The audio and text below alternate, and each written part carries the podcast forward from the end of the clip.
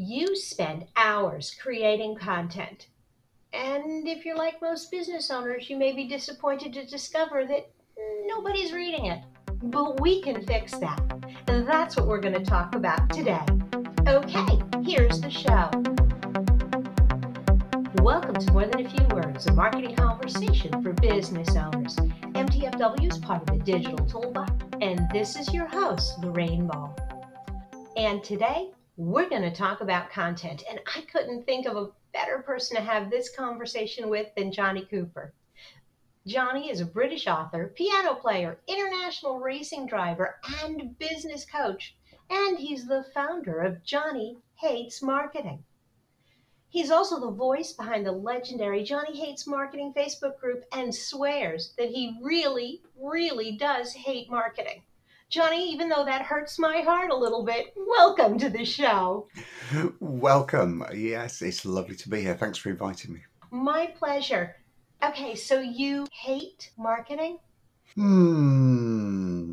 I, I, I hate some kinds of marketing. I hate the way marketing is perceived in the coaching and therapy and expert industries. Uh, it's seen as a necessary evil. It's seen as something that causes overwhelm.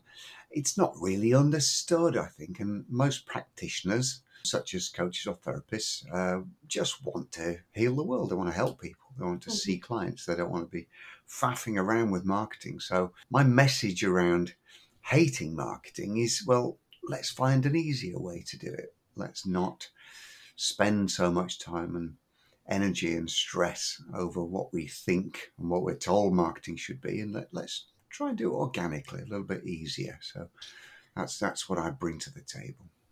Awesome. Okay, so we can continue the conversation because in a way. I love marketing, and that's my mission as well. I think that marketing can be fun and it can be productive. And today, what I really want to talk about is this idea that you're creating content and nobody's reading it. Mm. Why do you think that happens? Well, I think uh, there are three core reasons. And the first one uh, plays to one of my favorite acronyms. I don't know whether I made this up or whether it's uh, universally available elsewhere, but it's my ABC. And that stands for audience before content. And if you're trying to speak to everyone, you'll speak to no one. You know, as a marketer, trying to attract everyone, you'll attract no one. And content is a microcosm of that principle. So uh, you need to be writing content for one particular person in mind, one particular reader. And if you've been smart and you've built a community of your ideal clients, in other words, you know who your ideal clients are and you invite only those people into your community, then when you do write some content and you speak to your community, you were speaking to all of them and you'll be speaking to each of them as well. Um, so there's the number one reason why content fails is that you haven't built your audience and nobody who's vaguely interested in the content is even stumbling over it. So that's the first thing. Okay, so I have to put that on a bumper sticker somewhere because I think that is so incredibly valid and so succinctly put audience before content. Yeah. Okay. Totally. So that's the first reason. What's the second reason? I've defined my audience. I know who I'm talking to, but they're still not reading. Well, if you like that, you'll love this one. Second reason content fails, even with the right audience, is that you haven't uh, understood their challenges and their hopes and dreams. Two sides of the same coin, you know, pain versus pleasure uh, sometimes called their push motivators and their pull motivators, things they feel pushed away from and things they feel drawn towards. And all we need to do to create content which engages them is to enter the conversation that's already going on in their heads. Instead of making stuff up that we like the look of, we need to be interrogating our audiences continuously, being curious about them, asking questions, asking what's bugging them, asking what's driving them, you know, what keeps them awake at night, what gets them out of bed in the morning, and then write about that stuff, ask questions. Uh, on social media these days, certainly in Facebook, the most engaging type of posts are very short, punchy little questions, just genuinely being curious, inquiring about your audience. So if you're failing to enter the conversation that's already gone in their heads and writing something that's alien to them, and they're not going to engage with that. And that's the, the second reason why your content gets no engagement. It's interesting. I have a friend of mine who has done this, I think, for nine years now. He asks a question every day. Yeah. And some days they're silly and some days they're serious. Yes. But what he has learned more than anything else is that on Facebook, people want to engage. Yeah. They just want to engage with something that's interesting or Oh, yeah, fun. exactly. And along the way, he's learned an awful lot about his audience. Perfect. I mean, there's so much purposeless content out there. You can see it. You can read a post or glance at a post and think, well, what's this for? Why has this person written this? You know, it's, it's of no interest to me or anybody else. And then I don't care, so I do this. I swipe up with my thumb and I move on. Yeah, you just swipe. How? What's our attention span these days? Is it less than three seconds before we decide whether to to stop scrolling? I think it is. I think it's definitely less than that. But okay. So we've got one and two. We we talked about audience, we talked about getting inside of the head of the customer and really speaking to what your audience cares about. Now what? Well, the third one, which is equally important, we see this a lot across social media, is what you might call crime against the algorithm. Um, this is where you're posting random links to external content. And here's the brutal news about every social media platform their number one priority is to keep their readers engaged, to keep their users on the platform.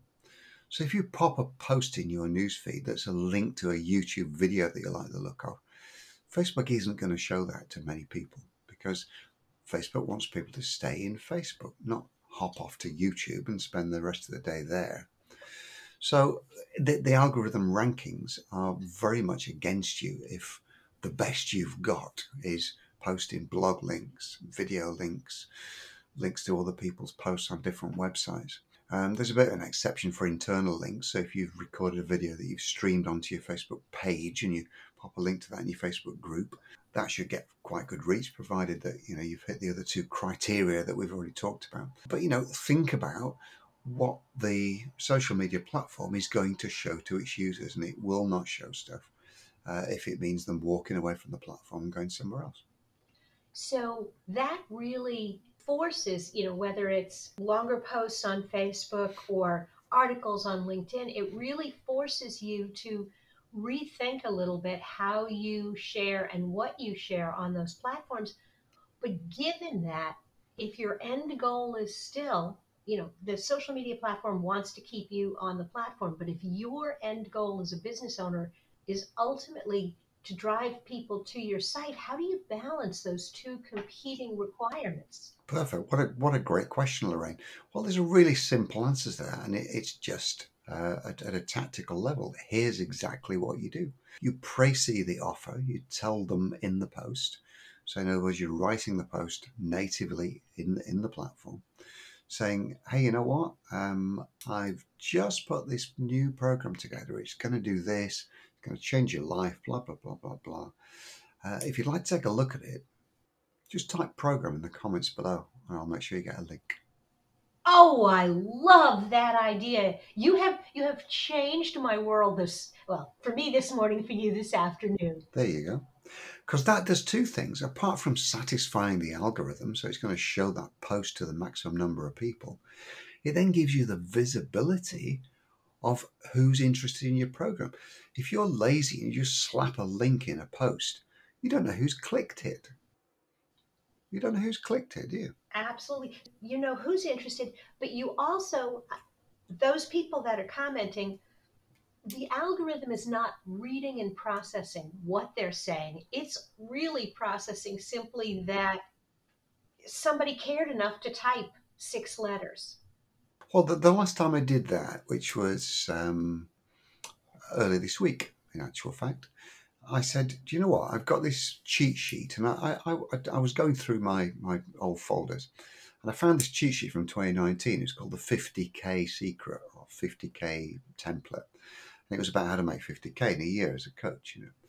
And I just said, uh, I, I just found this 50k template. I've used it to create hundreds of thousands of pounds, you know. Um, fancy a copy, and uh, 192 people commented, copy, copy, copy, copy, copy, copy. Now, if I posted a link to that in the post, firstly, hardly anybody would have seen it. Secondly, uh, uh, uh, who do I know who's clicked it anyway of the people who've seen it? So what we've been able to do now is set up a very simple bot sequence using Facebook Messenger. I have a bot called Barry. He's a faithful servant, and and and we popped his link in in re- response to those nearly 200 comments. Awesome. Uh, so we, we we can then follow up with these people and say, what do you think to it?